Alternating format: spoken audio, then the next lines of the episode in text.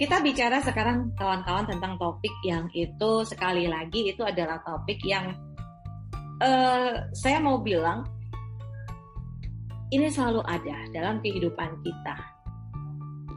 Apa pun bentuknya gitu ya. Jadi sexual harassment dan uh, isu atau topik tentang mental health conditions. Nanti saya akan bagi dua uh, bagian ya supaya lebih mudah ini apa uh, frameworknya dalam berpikir ya. Nanti supaya kawan kan ketika memahami itu jauh lebih gampang. Saya akan bagi dalam dua bagian. Yang pertama kita akan bahas dulu tentang konsep sexual harassment itu sendiri. Baru kemudian kita akan masuk ke konsep mental health. Uh, nanti uh, kita akan lebih banyak nanti juga akan diskusi aja ya. Jadi saya akan percepat aja karena waktu saya yang terbatas. Supaya kawan-kawan sadar sexual harassment itu tidak sekedar pelecehan seksual. Kalau saya lebih mud, uh, lebih mud, lebih apa ya lebih lebih mudah menerjemahkan sexual harassment itu as a kekerasan seksual. Jadi memang udah violence. Jadi bukan bukan artinya pelecehan seksual itu a part of uh, kekerasan seksual, ya. Jadi, uh, jadi saya nggak tahu. Saya akan lebih mudah menyebutnya gini aja secara umum kita akan pahami dulu apa sih sebenarnya dimaksud kekerasan seksual. Ya, jadi kekerasan seksual itu adalah seluruh perbuatan, per, setiap perbuatan yang ditujukan untuk ngerendahin, ngehina, ngelecehin dan atau menyerang tubuh dan atau fungsi reproduksi seseorang karena adanya ketimpangan relasi kuasa dan atau gender. Yang itu berakibat atau dapat berakibat penderitaan secara psikologis dan atau fisik termasuk yang mengganggu kesehatan reproduksi seseorang dan hilangnya kesempatan untuk melaksanakan pendidikan, pekerjaan dengan aman dan optimal. Ya, apa sih kemudian kawan-kawan yang dimaksud sama ketimpangan relasi kuasa dan atau gender? Nah, ketimpangan relasi ini itu maksudnya adalah suatu keadaan terlapor. Terlapor itu yang dilaporkan, menyalahgunakan sumber daya apa pun yang dia punya, pengetahuan, ekonomi, status sosial, penerimaan masyarakat untuk ngendaliin korban. Nah, umumnya kasus-kasus kekerasan seksual yang terjadi itu pasti ada unsur dominan. Dominasi dari orang yang ini tadi ya dia menyalahgunakan sumber daya yang dia punya untuk apa? Untuk mengendalikan korban.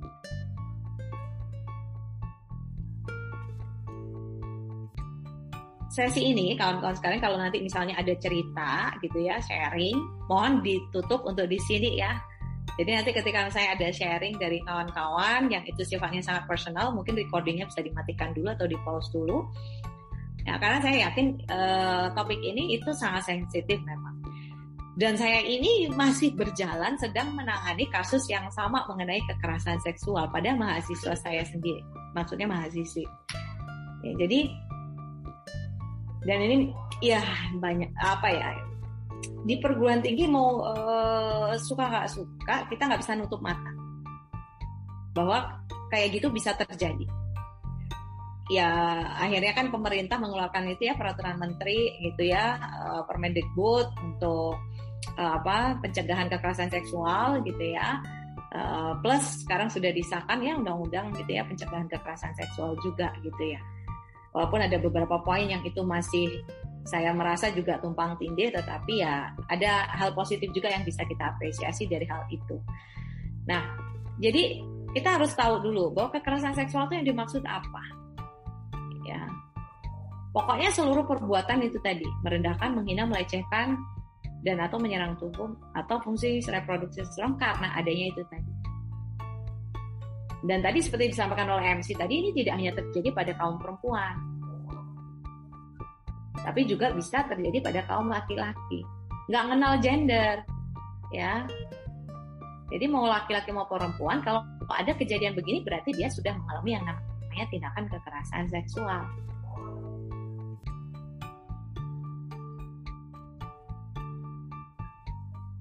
Kekerasan seksual itu bisa banyak bentuknya. Ada verbal, fisik, non fisik, atau melalui daring atau teknologi informasi dan komunikasi. Kita akan lihat secara spesifiknya, ya. Apa yang bentuknya seperti apa sih sebenarnya yang bisa dikategorikan kekerasan seksual. Yang paling jelas adalah pemerkosaan itu jelas kekerasan seksual. Sampai seksual intercourse dengan paksaan, raping. Itu pemerkosaan jelas kekerasan seksual. Uh, kemudian berperilaku atau mengutarakan ujaran yang itu mendiskriminasi atau melecehkan penampilan fisik, tubuh, ataupun identitas gender orang lain. Ini tadi ya, termasuk verbal. Kayak kesannya bercanda, lelucon yang itu sifatnya sangat seksis gitu ya. Siulan, memandang bagian tubuh orang lain dengan tidak senonoh. Ya. Nah, ini termasuk sudah bagian dari kekerasan seksual ya termasuk apa ya itu tadi ya misalnya kita disiulin ketika di jalan nah itu udah bagian dari kekerasan seksual kita bisa menyampaikan bahwa kamu sudah melakukan tindakan kriminal tuh even itu dilakuin sama teman kita sendiri misalnya dalam satu organisasi misalnya hati-hati ya jadi makanya ini salah satu bentuk kesadaran kita harus nyadarin bahwa apa sih yang itu disebut bercanda beneran bercanda sama apa yang itu sudah bentuknya kekerasan. Bahkan sebenarnya bukan hanya masalah sexual harassment aja, kekerasan secara verbal ya yang kita kenal dengan bullying gitu kan. Yang mungkin orang akan menganggap itu lelucon aja, itu bercanda, tapi itu udah kekerasan. Ah goblok lu, ah gini ya. Mohon maaf, itu sudah kekerasan juga ya walaupun itu misalnya bukan yang seksual harassment tapi itu tetap kekerasan abuse juga itu Nah, kemudian misalnya kekerasan seksual lagi bentuknya kayak apa? Menyentuh, mengusap, meraba, memegang, dan atau menggosokkan bagian tubuh pada area pribadi seseorang. Ini mohon maaf ya, ini juga cukup sering terjadi di tempat-tempat umum. Tempat-tempat ramai, misalnya di kereta, di bis yang itu lagi padat Kadang-kadang kita kan kalau udah mengalami situasi ini kita nggak nyaman. Kita takut. Kita cemas. Tapi kita harus sadari bahwa ini sebenarnya bentuk dari kekerasan seksual. Dan termasuk sebenarnya kita jangan sampai kalau kita udah tahu nih yang menjadi bentuk-bentuk kategori eh, kekerasan seksual jangan sampai nauzubillah kita melakukan itu juga. Kemudian nih, mengirimkan lelucon, foto, video, audio, atau materi lainnya yang bernuansa seksual tanpa persetujuan penerimanya dan atau meskipun penerima materi sudah menegur berlaku. Jadi mau dianggap lelucon tetapi sebenarnya itu sudah kekerasan seksual. Apalagi kalau dikirim tanpa persetujuan si orang yang ada di dalam rekaman itu misalnya apalagi ya. Nah, kemudian menguntit, mengambil dan menyebarkan informasi pribadi termasuk gambar seseorang tanpa persetujuan orang tersebut. Makanya kalau orang pada bikin meme-meme gitu, stiker, yang itu nggak sepersetujuan orang yang bersangkutan, itu sebenarnya kita sudah melanggar privacy ya. Apalagi kalau itu diberikan gitu ya, lelucon-lelucon yang itu tadi. Ya itu udah termasuk kekerasan seksual. Makanya saya tuh paling nggak suka pakai stiker gambar orang yang asli. Because what? Karena kita nggak nggak tahu itu dia udah izin apa belum kita. Sama orang yang dibikinin stiker atau apa itu gift ya yang gerak-gerak. Kan kayak anak remaja sekarang kan suka gitu ya. Anak saya juga gitu saya bilang nah, kamu itu nyobarin sesuatu yang itu orang kamu belum izin sama orangnya asli. Ya. Jadi itu kita biasa karena saya paling apa kalaupun saya pakai stiker saya model kartun-kartun aja hewan-hewan gitu kan. Ya kemudian bentuk lagi kekerasan seksual apa memberi hukuman atau perintah yang bernuansa seksual kepada orang lain Seperti ini, misalnya lagi ospek, lagi mos, atau lagi dalam pergaulan sehari-hari harus dikasih hukum. Selain masalah bullying juga, itu juga udah sexual harassment, kekerasan seksual. kan ada tuh kayak misalnya cium, cium, cium. Nah, itu sebenarnya udah bagian dari sexual harassment. Mungkin kayaknya bercanda gitu kan. Tapi kan enggak. No, it's not jokes. Ya, itu bukan bukan sesuatu yang patut untuk dibercandain. Kemudian mengintip orang yang sedang berpakaian. Itu bagian dari kekerasan seksual.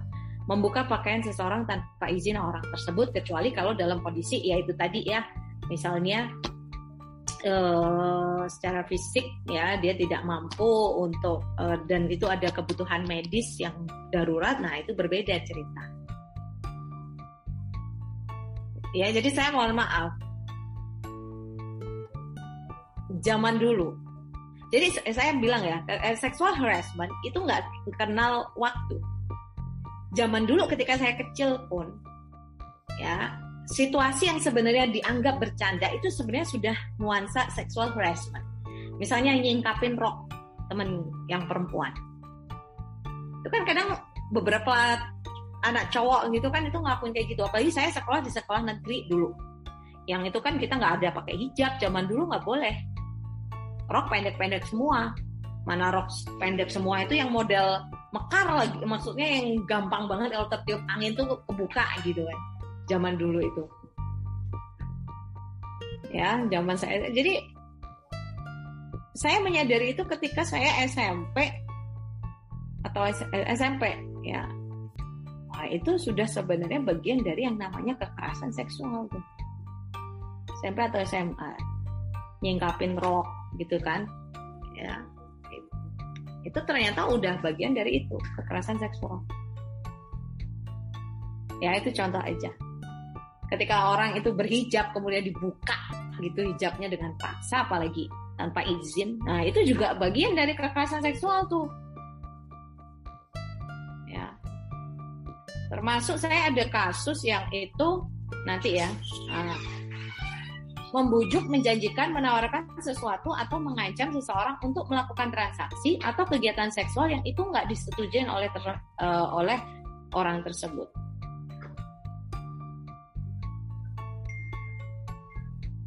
Ya. Jadi uh, termasuk ini. Misalnya nih ini saya juga kasus yang kemarin saya tangani juga. Ternyata kita temukan yang bersangkutan apa pelaku itu misalnya dengan alasan apa dia tuh bisa mempersuasi membujuk korban buat ngirimin gambar misalnya yang mohon maaf bagian paling private dari si korban itu udah jelas tuh kekerasan seksual. Ya, jadi jangan, jadi termasuk nih buat awareness kita bersama ya eh, kita para muslimah. Ketika ada seseorang meminta misalnya foto dong, kamu lagi nggak pakai jilbab, udah jangan. Selain karena memang kita kan wajib nutup aurat kita, apalagi di hadapan non muslim kita, non mahram kita gitu ya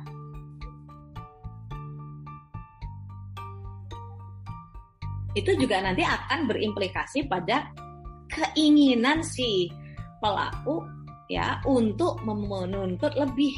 Nanti bukan cuma jilbab lagi nanti lama-lama. Karena saya pernah mendampingi case gitu. Kirimin dong foto apa dada kamu. Oh, ada. Dan ya itu tadi ya kalau Anda bertanya, lah Bu, kenapa yang perempuannya kok mau? Nah, itu faktornya banyak nanti. Ada banyak hal yang kenapa menyebabkan seorang survivor ini itu bisa sampai tahapan dia mau melakukan atau mungkin ya dia dia bisa melakukan apa yang sebenarnya diminta oleh si pelaku. Nah, kemudian ya paling jelas juga adalah memaksakan orang untuk melakukan aktivitas seksual atau melakukan percobaan pemerkosaan. Ya, jadi ini beberapa bentuk yang jelas tentang kekerasan seksual yang itu perlu kita pahamin kawan-kawan. Jadi kita harus tahu dulu bahkan bentuk yang mungkin kita rasa, oh ternyata kayak gitu bentuk kekerasan seksual ya bu. Iya, ya kayak tadi ya, misalnya ngirimin foto-foto gitu-gitu termasuk kekerasan seksual. Kata kunci yang menjadi indikator sesuatu kekerasan adalah paksa. Kegiatan apa pun yang mengandung paksaan adalah kekerasan. Kenapa Bu kok bisa dipaksa? Sekali lagi karena adanya ketimpangan relasi gender tadi yang mengakibatkan si pelaku itu memanfaatkan semua sumber daya yang dia punya buat ngendaliin korban apa pun bentuknya. Termasuk mohon maaf nih, mohon maaf sekali kalau kalian yang berpacaran. Kemudian pacar kalian bilang, kamu akan keputusin loh kalau kamu nggak ngelakuin ini. That's kekerasan. Buka dong jilbab kamu, kan aku pacar kamu. Padahal sebenarnya kita nggak mau. Itu kekerasan even in relationship. Sekalipun itu dalam hubungan yang kalian sebut pacaran. Saya mohon maaf, saya akan disclaimer dulu bahwa saya adalah person yang tidak mendukung pacaran. Ya, saya mohon maaf ya. Saya disclaimer dulu. Saya menikah dengan suami saya gitu ya, itu tidak melalui proses pacaran.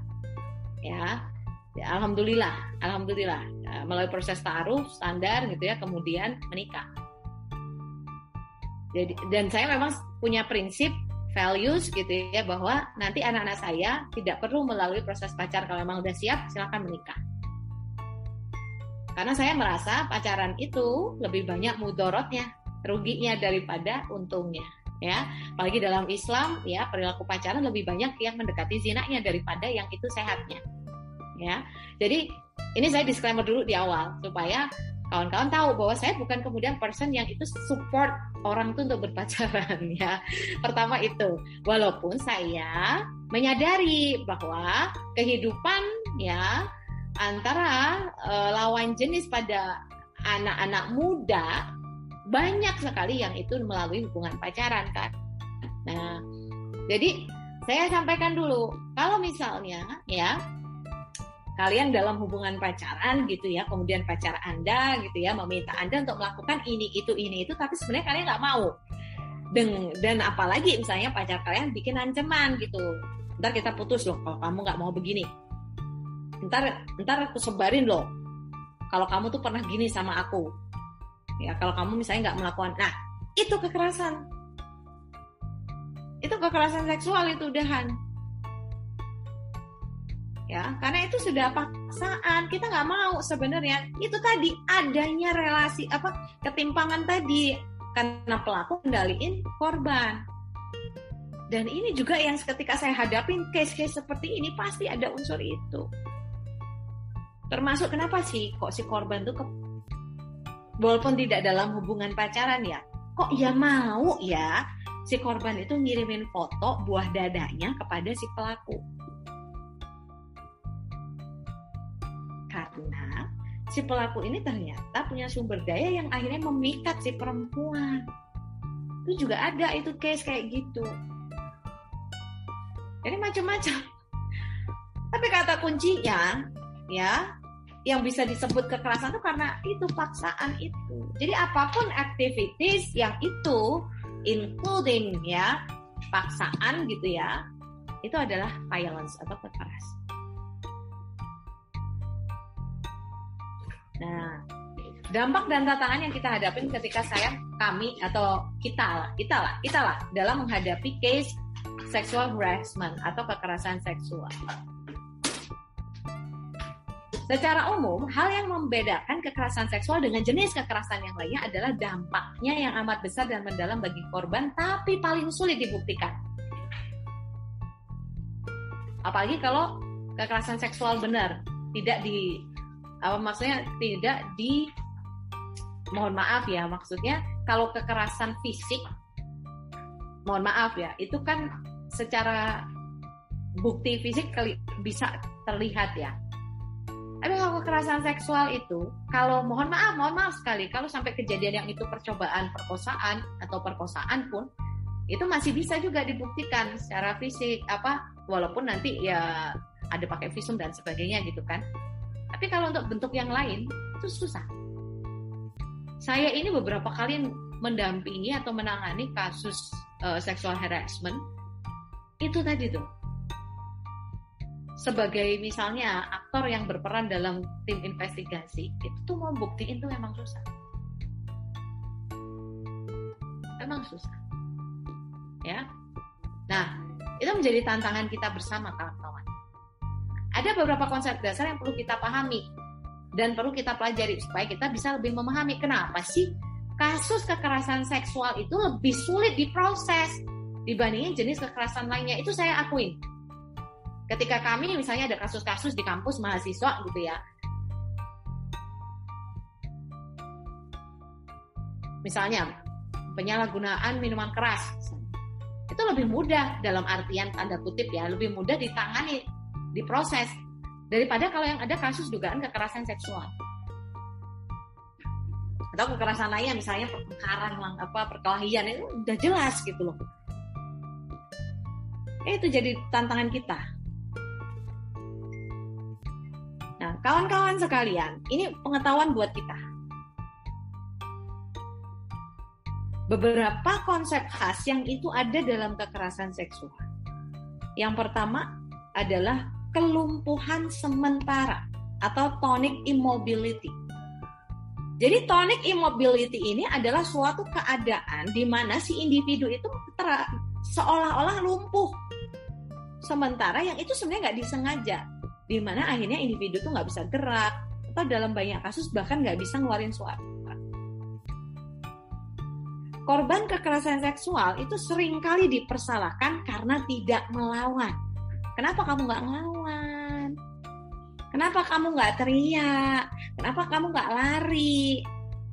Saat situasi kekerasan itu dihadapin. Padahal sangat mungkin pada saat itu mereka mengalami situasi yang namanya tonic immobility.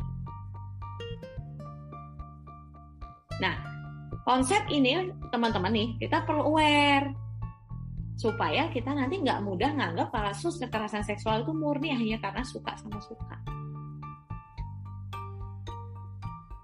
Karena nganggapnya korban kan nggak ngelawan tuh, nggak teriak, nggak lari, nggak ngelaporin saat kejadian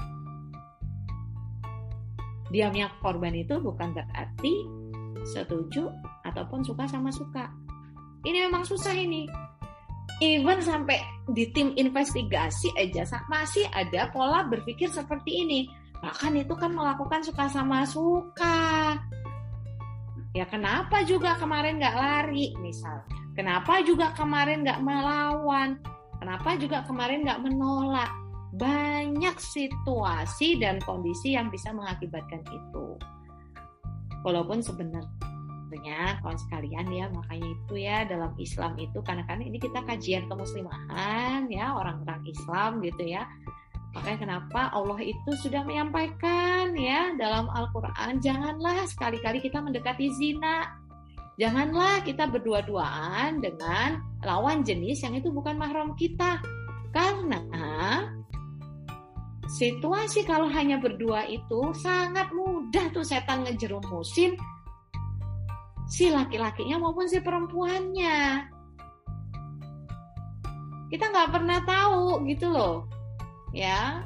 Setan itu kan bukan berarti setan tuh yang di luar kita, tapi kan nggak tahu nih gitu ya.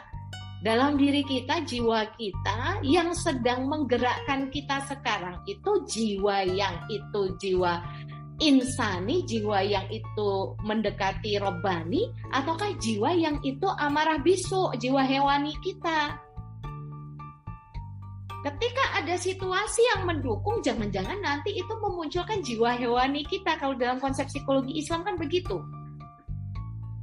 Sehingga ya itu tadi ya saya mohon maaf. Saya punya tanggung jawab juga untuk memberikan edukasi sebagai saya hamba Allah.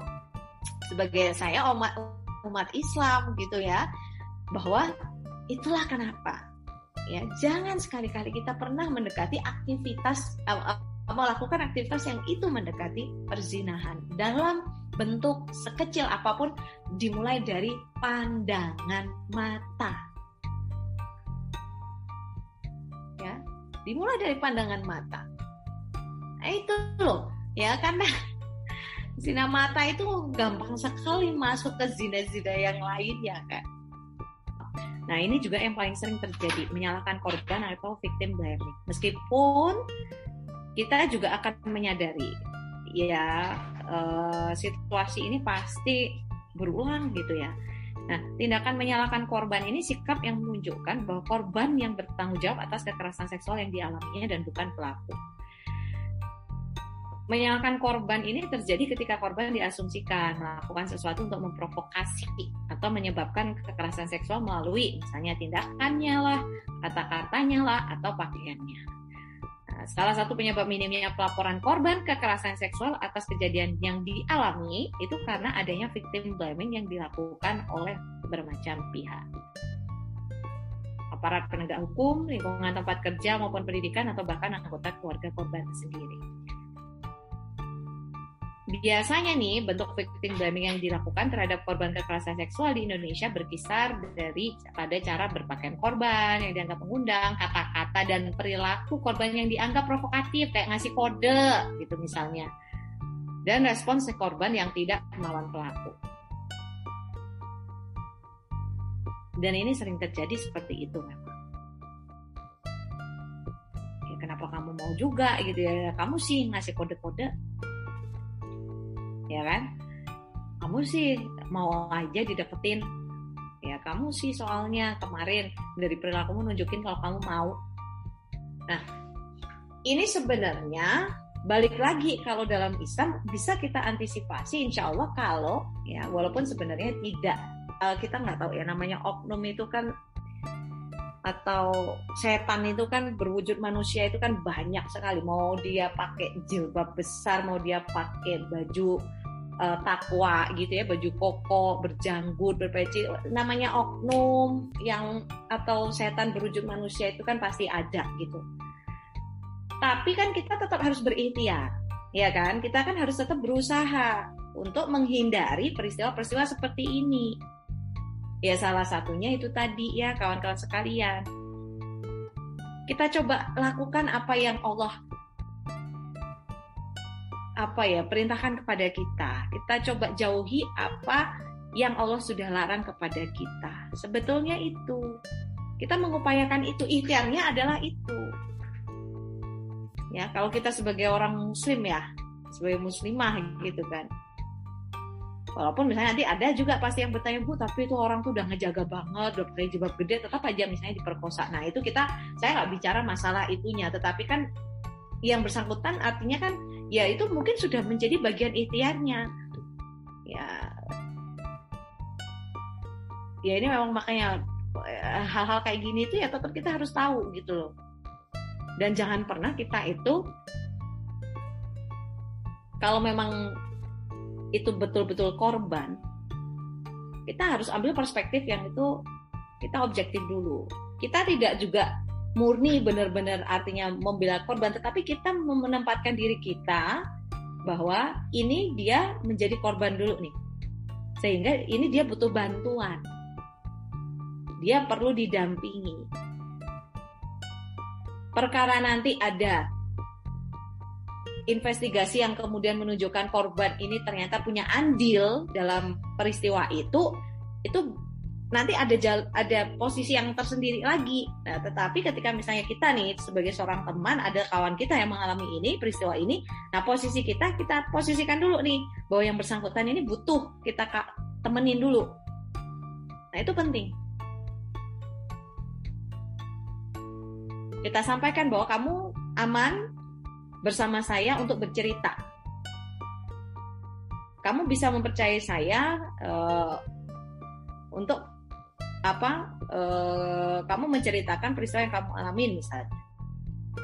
Kita harus menunjukkan bahwa dia itu punya tempat yang aman gitu loh. Ya. Orang yang jadi korban kekerasan, termasuk kekerasan seksual, itu tuh dia hanya butuh person atau place yang itu dia anggap safe. Ya, jadi misalnya kalian nih sebagai person-person yang di organisasi lembaga dakwah, tunjukkan bahwa kalian ini sebagai person and place yang itu bisa safe kalau ada kejadian seperti ini buat para korban. kita tunjukin ya perilaku kita bahwa kita menunjukkan kamu akan apa kamu akan aman ada di sini itu yang sedang coba kita bangun juga kan di kampus. Bahwa kampus itu tempat yang aman nih buat para sivitas di dalamnya. Semua sivitas tidak hanya mahasiswa tapi juga dosen juga tendik atau karyawan kan gitu. Ya kan? Nah kemudian yang perlu kita tahu lagi nih kawan-kawan. Bila konsep tonic immobility ini nggak dipahamin, dampaknya bisa terjadi pada dua tingkat. Yang internal itu si korban akan cenderung menyalahkan diri sendiri atau self-blaming, ya, sehingga nanti akan berakibat pada mental health conditionsnya. Dia akan punya post traumatic disorders, dia bisa depresi, bahkan nanti kalau dia sudah sampai severe, parah, ya, tingkat mental health-nya, ill illness-nya itu udah parah, bisa sampai ke dia suicidal, ya, atau suicide gitu ya. Bunuh diri. Nah itu kan tidak kita harapkan ya kemudian yang eksternal pihak lain akan menyalahkan korban atau victim blaming itu tadi. Kalau misalnya kita nggak tahu konsep ini tadi tonic immobility. Saat peristiwa itu sangat mungkin dia nggak bisa bergerak nggak bisa ngelawan ya karena itu kayak ada kelumpuhan sementara. Nah, kemudian ada juga nih konsep khas yang ada dalam kekerasan seksual, tuduhan palsu atau false accusation. Hal lain yang bisa juga membuat banyak korban itu enggan melaporkan kasusnya, cukup banyak, masih banyak pandangan bahwa itu mereka tuh ngasih tuduhan palsu. Terus nanti, oh ini pencemaran nama baik nih. Itu yang ini juga saya pernah uh, nanganin kasus ini ya jadi tidak hanya itu banyak korban kekerasan terutama kekerasan seksual yang itu malah dilaporkan balik dengan pasal itu tadi kan pencemaran nama baik karena dianggap nggak punya bukti yang cukup kuat tadi ya. Nah ada lagi kan akhirnya tantangannya apa? Pembebanan pembuktian. Tantangan yang dihadapin korban dan pendamping korban kekerasan seksual ya. Itu juga yang saya alami. Itu juga ditambah dengan pembebanan pembuktian yang seolah menjadi tanggung jawab pihak korban untuk membuktikan keabsahan kasus yang dilaporkannya. Tidak jarang saat melaporkan ke pihak yang berwenang, pihak korban dituntut untuk ah, mana buktinya. Ada nggak buktinya? Ketika misalnya yang bersangkutan atau terduga apa atau ter, yang terlapor itu melecehkan kamu secara verbal? Tambah. Susah. Ya. Apalagi misalnya kalau udah sampai ranah hukum di pihak berwenang kepolisian itu kan pasti nanti dia akan ngumpulin apa uh, ada melakukan penyidikan tuh bikin BAP tuh berita acara pemeriksaan pelak apa korbannya disuruh nyari selengkap lengkapnya latar belakang pelaku identitas. Bayangin aja udah jadi korban dia punya trauma psikologis dan harus kita akuin loh ya. Kekerasan seksual ini pasti akan menimbulkan efek traumatis sama diri korban. Itu jelas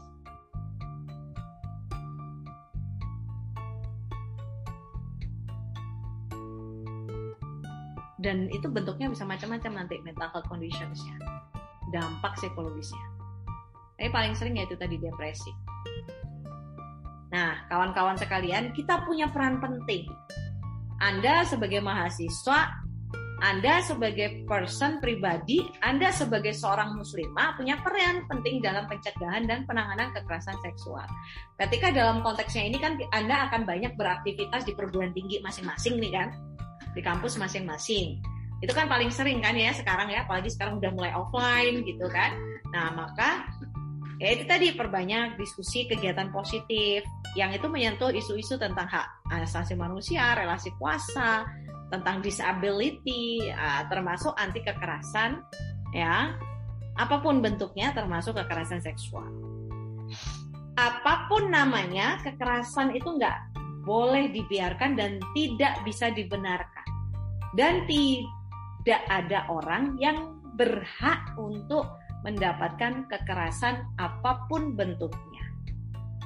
Gak ada hak, gak ada setiap orang di dunia ini usia berapapun, gender apa pun, agama apa pun, suku apa pun itu berhak mendapatkan kekerasan dalam dirinya dalam hidupnya. Itu harus kita pahami dulu. Bentuk kekerasan apa pun. Ya, itu yang perlu kita catat. Bentuk kekerasan apa pun, apalagi termasuk ya di dalamnya kekerasan seksual. Nah, kemudian kalau ada sosialisasi ini di kampus mengenai langkah-langkah anti kekerasan seksual, kita upayakan untuk kita ikuti ya termasuk ini saya apresiasi ya forum ini paling enggak kan kita bisa kasih knowledge nih gitu kan saya bisa punya apa ya uh, punya saya merasa alhamdulillah nih saya bisa akhirnya bisa sharing knowledge tentang ini nah kemudian cari tahu nih tentang unit atau organisasi di kampus yang itu punya fungsi pencegahan dan penanganan kekerasan seksual misalnya di kemahasiswaan kampus misalnya di layanan konseling kampus, misalnya di badan etikanya kampus gitu. Nah, kan?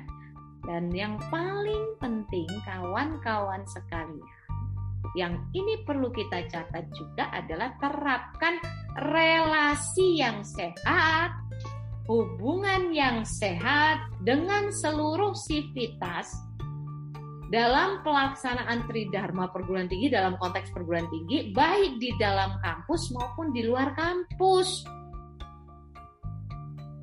Seluruh sivitas ini sekali lagi tidak hanya mahasiswa dengan mahasiswa, tapi mahasiswa dengan dosen, dosen dengan dosen, mahasiswa dengan tendik, tenaga kependidikan, eh, dosen dengan tenaga kependidikan, semua saling interaksi. Ini interaksi yang sehat, interaksi yang positif, hubungan yang positif, hubungan yang sehat. Saya tadi menyampaikan bahwa saya salah satu pembina juga organisasi mahasiswa di kampus. Nah, salah satunya itu adalah namanya organisasi PIKM. PIKM itu Pusat Informasi Konseling Mahasiswa. Kalau di kami namanya AUSAP.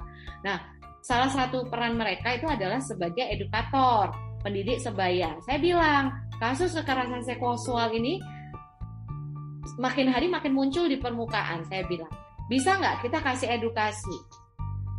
buat orang teman-teman kita tidak hanya bagaimana kita mencegah kekerasan seksual, salah satunya adalah dengan cara bagaimana kita membangun hubungan yang sehat. Kalaupun kalian itu berpegang pada hubungan antar lawan jenis dengan pacaran misalnya, yang mbok ya itu yang sehat gitu loh. Belajar bareng gitu kan bisa. Jadi sekedar itu aja, tapi belajar bareng kalau bisa jangan berdua, bu namanya bukan pacaran. Nah itu dia. Makanya saya nggak suka lah sama pacaran. Ngapain juga gitu loh. Yang banyak hal yang positif yang bisa kita lakukan sebenarnya ya. Tapi misalnya kalian pada akhirnya kalian masih berada dalam hubungan pacaran itu bikin relasi yang sehat yang positif ya yang positif yang itu tidak merugikan ke, uh, berbagai pihak termasuk diri anda sendiri itu yang paling penting sebenarnya ya itu yang paling penting sudah. Nah, oke. Okay. Itu ya tentang kekerasan seksual. Saya akan lanjutkan bagaimana kemudian kita akan memahami tentang isu tentang kesehatan mental. Ya. Malam. Malam. Ya.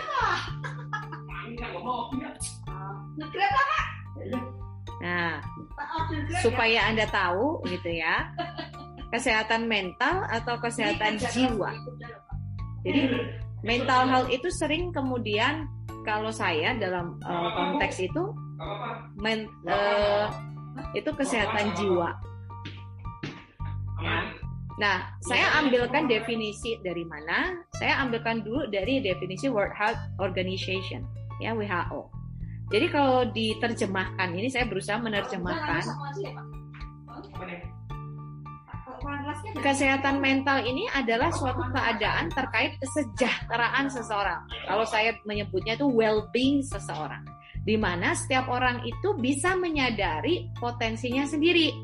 Ia bisa meng, e, mengatasi tekanan hidupnya sehari-hari, bisa bekerja secara produktif, positif, menghasilkan, serta bisa memberikan kontribusi pada komunitas di mana dia berada. Jadi, kalau kita bicara tentang mental health conditions, maka kita bicara tentang keadaan yang seperti itu. Nah, kalau dari saya ambilkan dari sumber Converse International, salah satu lembaga di Australia yang itu juga concern pada hal mental health. Mental health ini disebut sebagai keadaan kesejahteraan emosional dan psikologis di mana seorang individu itu bisa akhirnya menggunakan seluruh kemampuan kognitifnya, emosinya, ya, fisiknya bisa berfungsi ini dalam masyarakat dan memenuhi tuntutan kehidupan sehari-hari. Ya. Nah, jadi perlu dipahami dulu bahwa kalau kita bicara kondisi kesehatan mental kondisi sehat kesehatan apa uh, mental health conditions itu maka kita bicara sebenarnya keadaan suatu keadaan di mana kita tuh sejahtera sejahtera tuh bukan sejahtera secara material tetapi justru sejahtera secara psikologi secara emosi yang akhirnya memungkinkan kita untuk memaksimalkan potensi yang kita punya untuk apa untuk beraktivitas, untuk produktif, untuk berfungsi dan untuk melakukan segala tugas-tugas kita sehari-hari. Itu kuncinya mental health. Ya, jadi kemudian di Indonesia juga nggak beda jauh. Ya, di Indonesia tuh nih, coba dia lengkap lagi. Dia adopsi itu pengertiannya dari WHO dalam Undang-Undang Nomor 18 Tahun 2014 tentang kesehatan mental tuh ya kesehatan jiwa itu kondisi di mana seorang individu bisa berkembang secara fisik, mental, spiritual, dan sosial sehingga individu tersebut bisa menyadari kemampuannya, bisa mengatasi tekanannya, sama ya kayak WHO tadi, bisa bekerja secara produktif dan bisa memberikan kontribusi untuk komunitasnya. Kunci dari kesehatan mental, kesehatan jiwa adalah ini. Nah, maka Nanti kita akan pahami bagaimana situasi ketika seseorang itu tidak sehat mental. Tapi kita tahu dulu basicnya ya tentang masalah kesehatan mental. Terminologinya ini saya tunjukin gambar ini. Kenapa?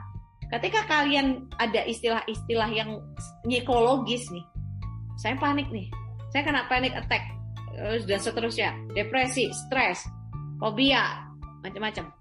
Nah, ini itu kan sebenarnya masuk dalam payung mental health. OCD, PTSD, anxiety, cemas, fobia. Nah, ini kan sebenarnya eh, apa gangguan tidur gitu juga termasuk. Itu kan sebenarnya istilah-istilah atau kalau kalau kami di psikologi tentu ada pembelajarannya sendiri ya, ada pemahamannya sendiri bahwa ini menjadi bagian memang dari gangguan-gangguan kejiwaan ya. Tetapi itu kan masuk dalam terminologi bahasa atau istilah mental health ini, mental health conditions, kondisi sehat mental.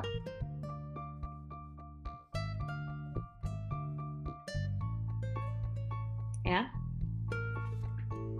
Jadi ini kita perlu tahu dulu penting ini. Nah, kesehatan mental ini kan merupakan konsep positif sebenarnya terkait dengan kesejahteraan sosial dan emosional orang dan komunitas. Konsep tersebut bisa berkaitan dengan kenikmatan hidup, kemampuan mengatasi stres dan kesedihan, pemenuhan tujuan dan potensi, dan rasa hubungannya dengan orang lain. Nah, kesehatan mental ini adalah tentang kesehatan sebenarnya, namanya saja mental health. Jadi pembahasannya itu lebih pada kesehatannya daripada penyakitnya. Dan bukan hanya tidak adanya kondisi kesehatan mental.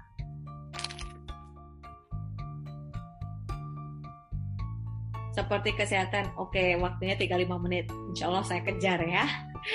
Nanti kita diskusi ya. Uh, seperti kesehatan fisik, kesehatan mental itu sebetulnya tidak bersifat menetap. Kan ada kalanya kita mungkin karena imunitas kita turun, kita sakit secara fisik ya. Flu, batuk, pilek, demam. Nah, tapi kan ada uh, saatnya kita juga bisa sembuh. Nah, kesehatan mental juga sama. Kesehatan mental ini ada pada satu kontinum nih. Satu kontinum itu eh, garis ya, garis yang itu dimulai dari kondisi ya yang uh, rendah ke ujung yang yang kecil sampai tinggi apa sampai besar. Nah, jadi kesehatan mental ini ada satu kontinum atau rentang dari fungsi yang positif dan sehat itu ditandakan hijau ini ya dan ya kondisi yang itu parah sakit dari kondisi kesehatan mental di ujung lainnya. Nah, biasanya memang kalau dalam konsep psikologi kesehatan mental ini ya atau gangguan psikologis itu bisa dilihat dari kontinum ini.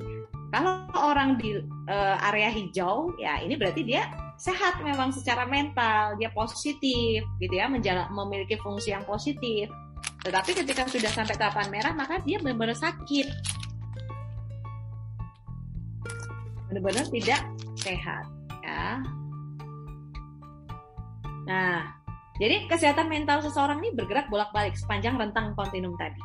Karena apa? Ini menjadi respon sekali lagi. Jadi sebenarnya sangat wajar. Nanti ada beberapa hal yang tidak wajar nanti kita akan pelajari ya. Terhadap berbagai tekanan dan keadaan. Ya, jadi di ujung hijau kontinum tadi orang-orang baik-baik aja, ketahanan, resilient, ya, well-beingnya tinggi. Nah, pindah ke daerah kuning, orang mungkin mulai mengalami kesulitan dalam mengatasi mulai uh, apa jadi uh, ada muncul stres, nah gitu ya perasaan uh, khawatir. Nah, terus di daerah orangnya orang-orang mengalami lebih banyak kesulitan mengatasinya. Jadi ketika ada stresor atau tekanan dia lebih sulit lagi mengatasinya. Nah, gejala juga bisa meningkat dalam tingkat keparahan dan frekuensinya. Nah, di ujung merah kontinum nih, kalau yang tadi itu, ya, yang merah ini, orang cenderung mengalami gejala parah dan bahkan bisa berisiko itu tadi self harm ya melukai diri atau bunuh diri. Nah ini ya nanti bisa di nanti kan materi sudah saya share ke panitia boleh untuk dipelajari juga gitu ya untuk tambahan knowledge gitu ya. Ini mohon maaf dalam bahasa Inggris karena uh, belum sempat saya terjemahkan. Nah, apa sih yang bisa men-trigger? Nah, tapi sebenarnya ada banyak faktor, tapi saya tidak akan jelaskan di sini. Nah, ini yang juga perlu kita tahu kawan-kawan sekalian. Anda mungkin familiar dengan istilah ODGJ, orang dengan gangguan jiwa. Nah, kalau ini memang sudah ya eh, apa ya, sudah terganggu. Dalam artian terganggu dia sudah terdiagnosis gangguan jiwa tertentu. Tapi ada juga kita harus kenal namanya OMDK, orang dengan masalah kejiwaan ya eh, ODMK maksudnya bukan OMDK ya. ODMK orang dengan masalah kejiwaan. Ya ini apa? Individu yang punya masalah fisik mental sosial pertumbuhan dan perkembangan dan atau kualitas hidup sehingga memiliki risiko mengalami gangguan jiwa. Jadi ODMK ini kalau tidak dibantu atau tidak ditangani maka ada risiko yang tinggi untuk nanti bisa terdiagnosis dan akhirnya menjadi ODGJ orang dengan gangguan jiwa ya itu penting untuk kita tahu nah jadi ini juga perlu kita tahu jangan sampai stigma kalau kita mengalami gangguan kesehatan mental kita ada kondisi kesehatan mental yang itu sedang tidak sehat ya jangan kemudian itu ada stigma negatif bahkan untuk diri kita sendiri kita sadarin bahwa kita itu sedang tidak baik-baik aja. Kita perlu untuk menangani itu. Kalau kita bisa tangani sendiri berarti kita punya sumber daya itu itu alhamdulillah. Tapi kalau kita tidak cukup mampu untuk menangani itu, maka silakan minta bantuan orang lain. Boleh orang tua, sahabat kita, ya, atau ya itu tadi eh, orang-orang yang profesional di bidangnya. Dan jangan sampai kita itu punya labeling bahkan terhadap diri kita sendiri, apalagi untuk orang lain. Ya, oh kamu itu punya gangguan tuh, kamu lagi depresi ya. Kenapa kamu tahu orang itu lagi depresi? Kita sekalipun tahu bisa mengenali gejalanya. Misalnya kayak saya orang psikologi nih. Ketika orang tersebut berperilaku tertentu berperi, apa berbicara tertentu yang itu menunjukkan gejala-gejala adanya kes, gangguan kesehatan mental tidak lantas membuat saya itu membuat justifikasi justifikasi atau penilaian atau judgement atau diagnosa secara impulsif terhadap orang tersebut bahwa kamu lagi depresi. Even saya yang menangani kasus konseling, saya nggak berani bilang kayak gitu. Proses untuk kita diagnosa seseorang itu punya gangguan tertentu, bahkan itu masih di tahapan kondisi kesehatan mental, belum sampai gangguan jiwa, itu tuh kita nggak bisa sembarangan. Nah, lucunya sekarang dengan banyaknya maraknya informasi di media sosial, anak-anak zaman sekarang, pemuda-pemudi sekarang itu mudah sekali bikin self diagnose. Diagnosa diri sendiri. Kalau sekedar untuk awareness nggak apa-apa, tapi jangan kemudian itu menjadikan itu justifikasi untuk kita label oh, gua tuh lagi depresi, makanya udah jangan, aku nggak bisa melakukan itu dan seterusnya akhirnya kita nggak jadi, pro, jadi apa nggak jadi produktif, nggak bisa.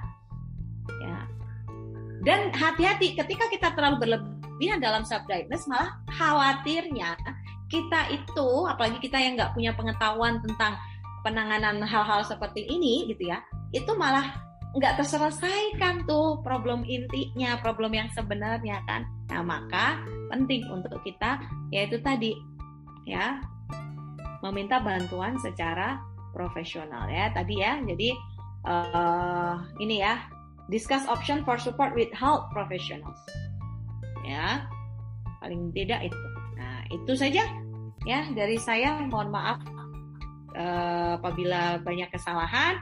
Uh, mudah-mudahan bisa memberikan pengetahuan pada kawan-kawan sekalian tentang sexual harassment dan mental health.